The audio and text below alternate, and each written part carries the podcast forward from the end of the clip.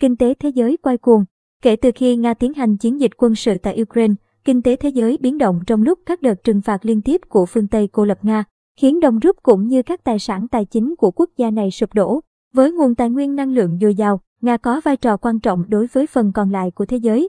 Hoạt động xuất khẩu dầu và khí đốt của Nga đến giờ vẫn chưa bị phương Tây nhắm trực tiếp. Dù vậy, tính đến ngày mùng 3 tháng 3, theo đài CNN, giá dầu thô Brent chuẩn quốc tế đã tăng khoảng 20% kể từ khi xung đột vũ trang Nga-Ukraine nổ ra, lên gần 115 USD mỗi thùng.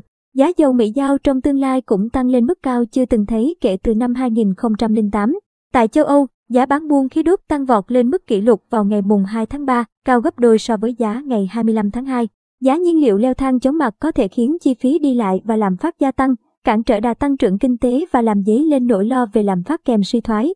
Bên cạnh đó, cuộc chiến ở Ukraine càng tăng sức ép lên chuỗi cung ứng toàn cầu vốn đang trong trạng thái mong manh vì đại dịch Covid-19.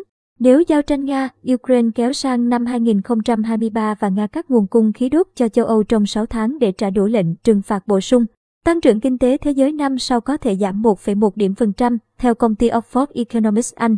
Chuyên gia tim uy của công ty Moody's Analytics, Mỹ ngày mùng 3 tháng 3 khẳng định xung đột Nga-Ukraine cùng những bất ổn địa chính trị và kinh tế, kéo theo đã thay thế COVID-19 để trở thành mối đe dọa lớn nhất đối với chuỗi cung ứng toàn cầu. Nhận định cuộc chiến ở Ukraine có thể khiến kinh tế thế giới bốc hơi 400 tỷ USD trong năm 2022. Cơ quan tình báo kinh tế Anh EIU đã hạ dự báo tăng trưởng kinh tế thế giới năm nay từ 3,9% còn 3,4%, trong đó châu Âu giảm từ 3,9% còn 2%. Tại châu Á, thị trường chứng khoán ngày mùng 4 tháng 3 chìm trong sắc đỏ giữa lúc giá dầu tiếp tục leo thang, theo Reuters. Chỉ số Messi châu Á Thái Bình Dương không tính. Nhật Bản có thời điểm giảm 1,6%, mức thấp chưa từng thấy kể từ tháng 11 năm 2020. Các chỉ số chuẩn của Nhật Bản và Hồng Kông Trung Quốc có lúc giảm hơn 2,5% trong khi các chỉ số chuẩn của Trung Quốc, Úc và Hàn Quốc bốc hơi 0,07% đến 1,3%.